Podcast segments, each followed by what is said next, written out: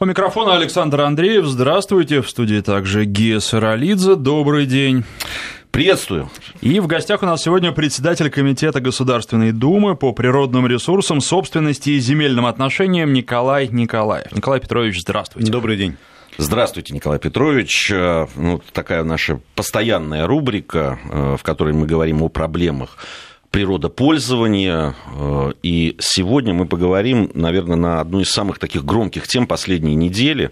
Государственная Дума приняла в первом чтении правительственный законопроект, который предусматривает введение нового вида квот добычи крабов э, в инвестиционных целях, также устанавливает порядок ее предоставления, закрепления и распределения.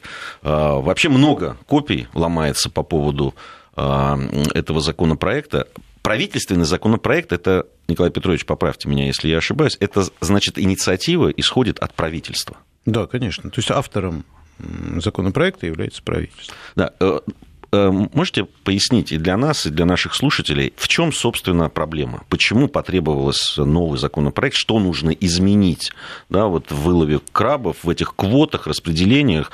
Э, почему такая необходимость есть? Ну, прежде всего, что такое квота, чтобы было понятно. Дело в том, что каждый год определяется э, тот допустимый объем вылова, неважно, крабов, рыбы, который не нанесет э, ущерб природе. Ну, чтобы слишком много не изъять. То есть можно выловить все, потом да, в следующем году да, ловить чтобы будет это нечего. восстановилось, конечно. И э, вот этот мешок рыбный, крабовый, он делится на определенные доли, которые передаются компании. Вот эта доля, это и есть квота вот в этом вот большом мешке. И э, раньше, в общем-то, э, когда еще там в 90-е годы, да, э, там, до 2000-е годы начала, э, проводились аукционы. И начало 2000-х годов, это были очень бурные такие э, новости, связанные с тем, как проводились эти аукционы на право вот, воспользоваться этой льготой э, этой квотой. После этого перешли на исторический принцип. Исторический принцип это что означает? Что если ты выработал свою квоту, то ты автоматически дальше и работаешь вот в рамках вот этой доли, которая, э, которая у тебя есть. И речь идет сейчас о крабе. Дело в том, что краб вообще в целом это 2% всего от общего вот этого рынка. 2%. От, от рыбного, а, От рыбного рынка, да, водных биологических ресурсов, так называемых.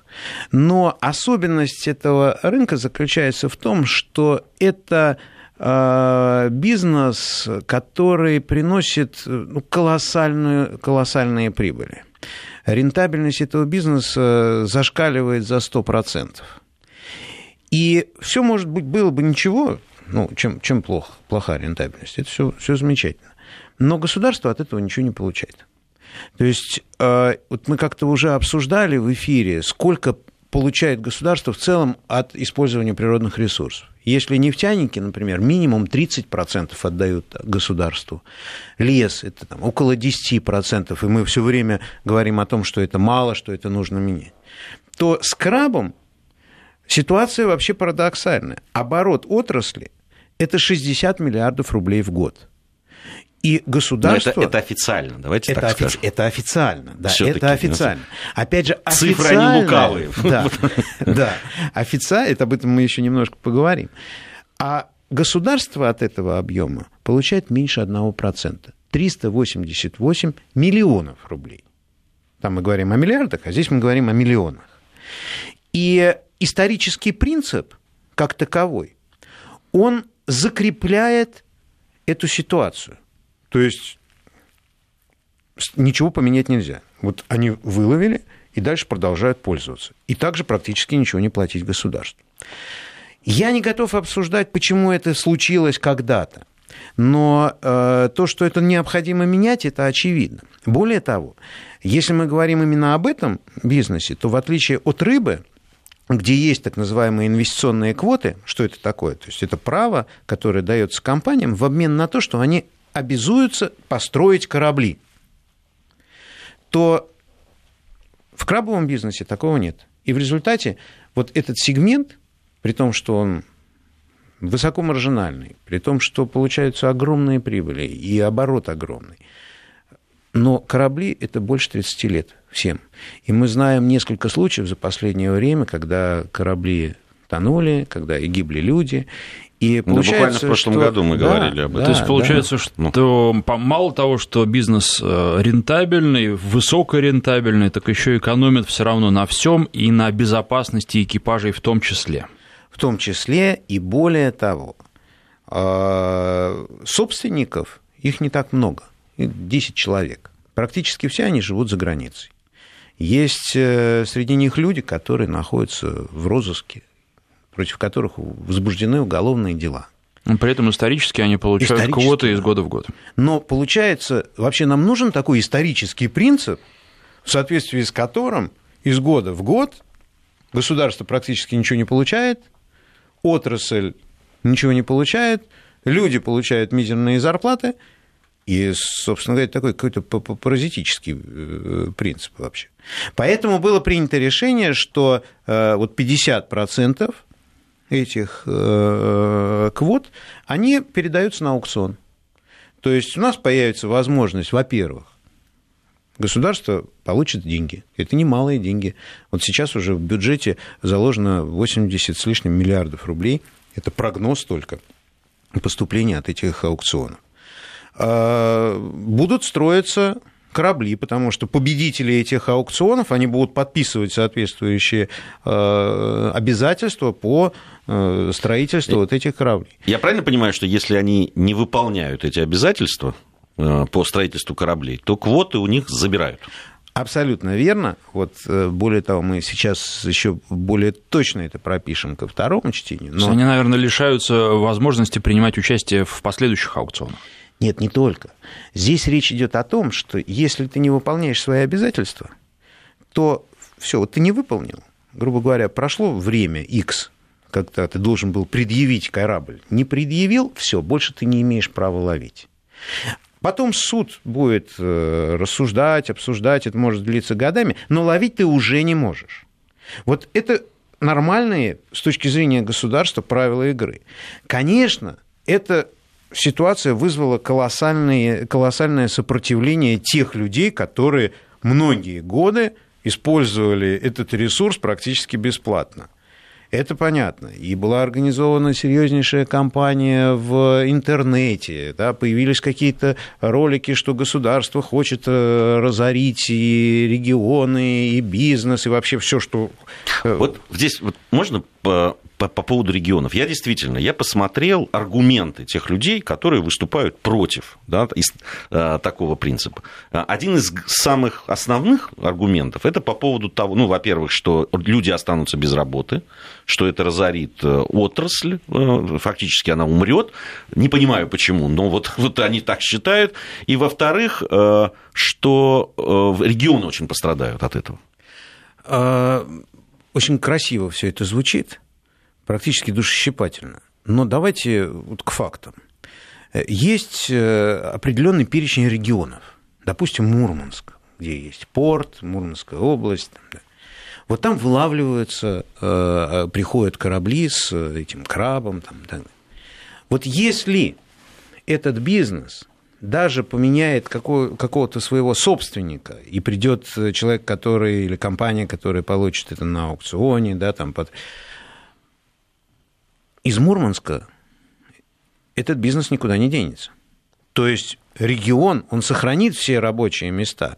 Может быть, собственник какой-то компании поменяется, может быть, работодатель для этих людей немножко поменяется, но количество рабочих мест будет как минимум такое же. А на самом деле, с учетом того, что появятся очень серьезные обязательства по строительству кораблей, будут новые рабочие места. И, кстати, не только в, прим, в приморских регионах, но и э, в тех регионах, которые, где есть предприятия по строительству кораблей.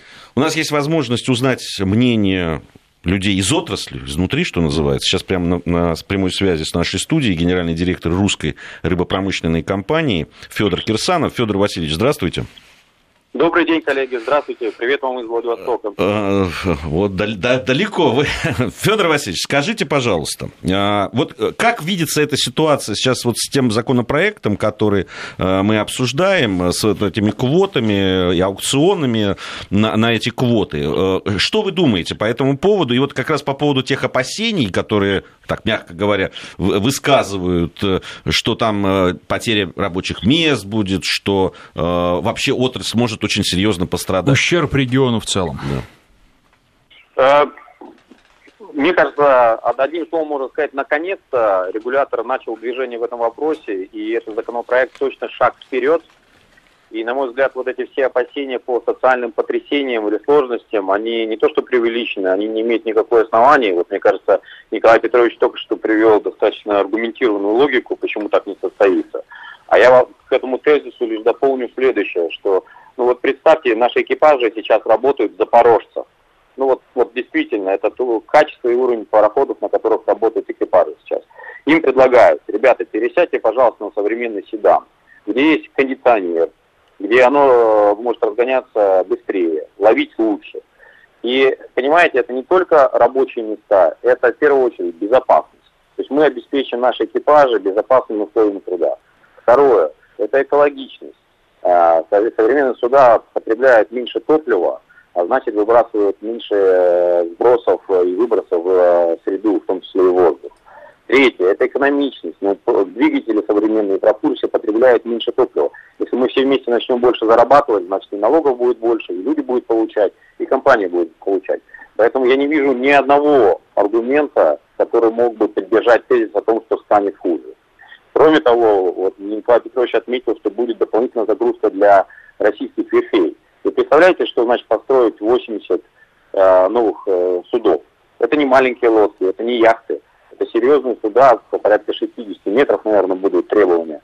Это достаточно большая загрузка на 5-7 лет для там, десятков верфей. Федор Васильевич, однозначно... А, а, а, у меня вот, э, извините, что перебил, э, вот еще один вопрос тогда. Во-первых, есть ли такие сейчас возможности у нас на, э, построить такое количество судов, вот, о которых вы говорите, да, технологически, да, физически, возможно или нет? И здесь еще один вопрос, который возникает тоже по поводу вот, ну, кадров. Да? Есть ли такое количество или их надо готовить?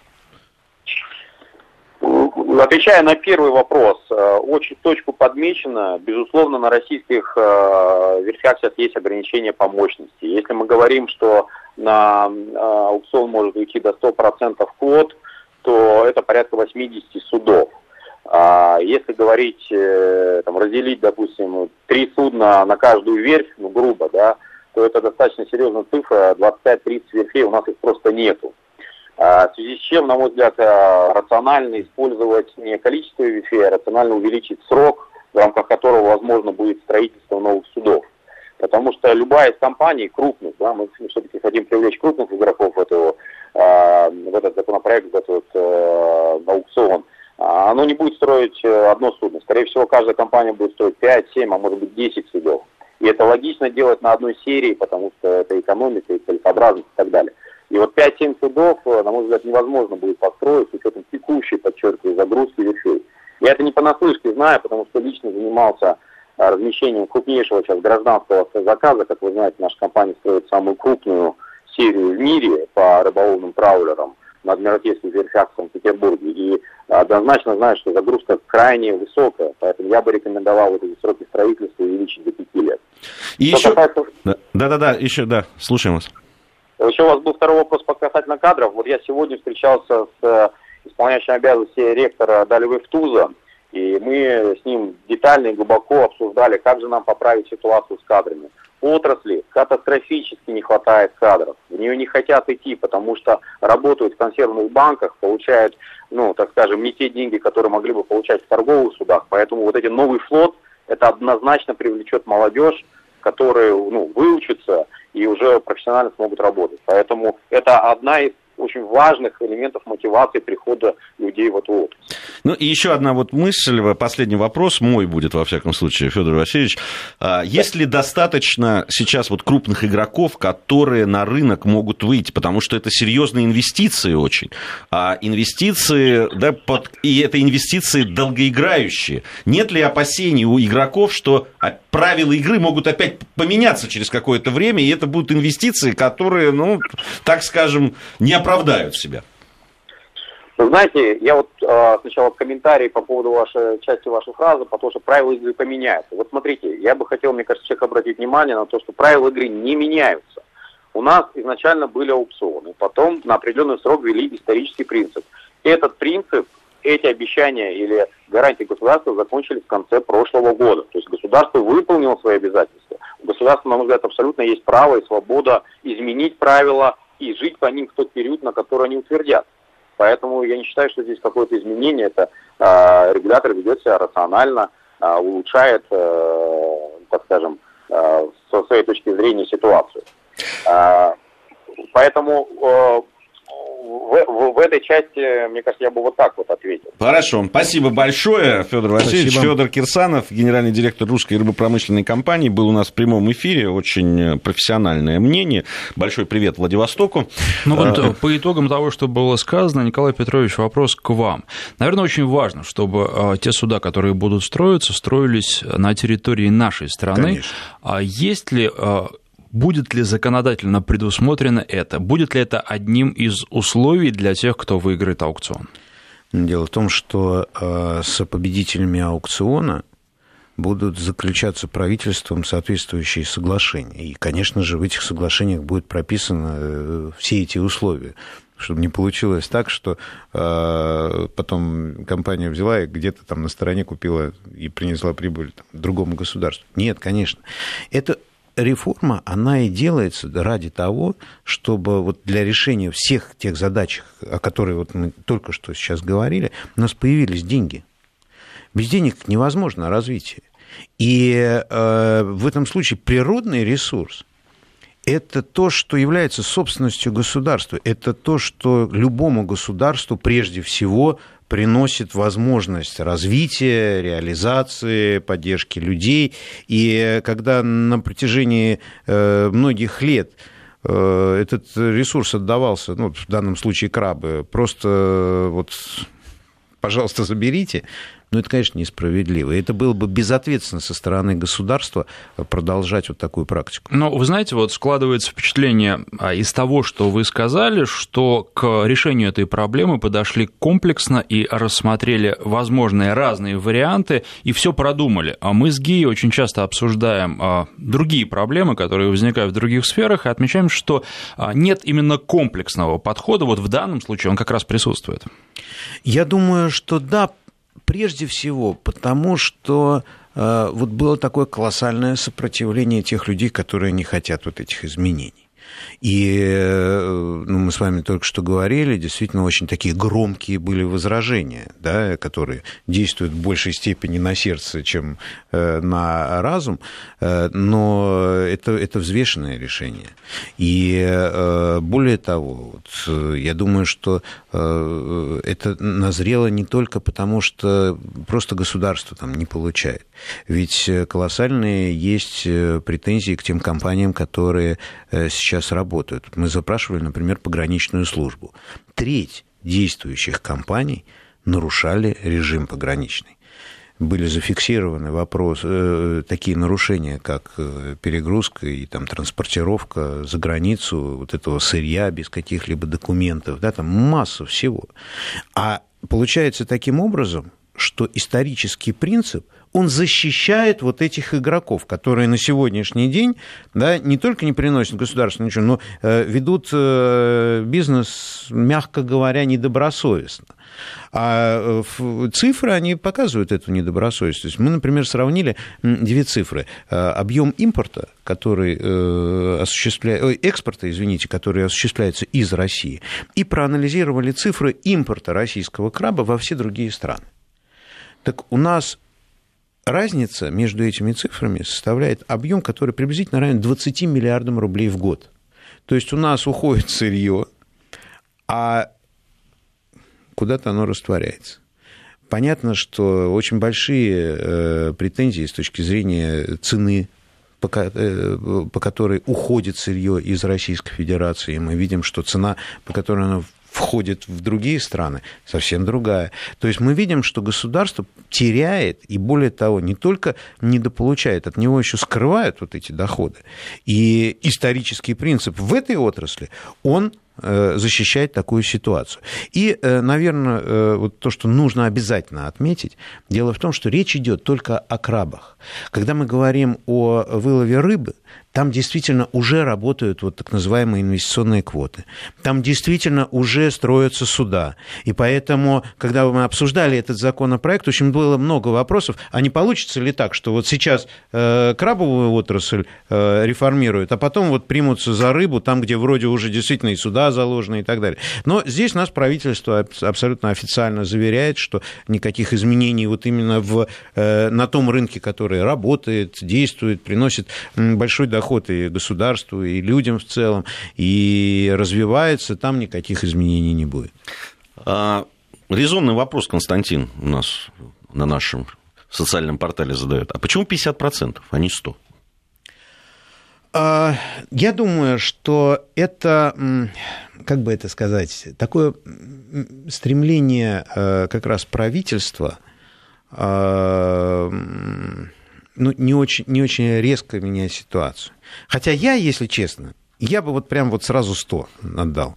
Э, понятно, что здесь скорее правительство подходит э, к ситуации, что есть все-таки ряд компаний, которые добросовестно выполняют. Нельзя всех огульно говорить, что все 100% это вот так сказать, э, ничего не делают.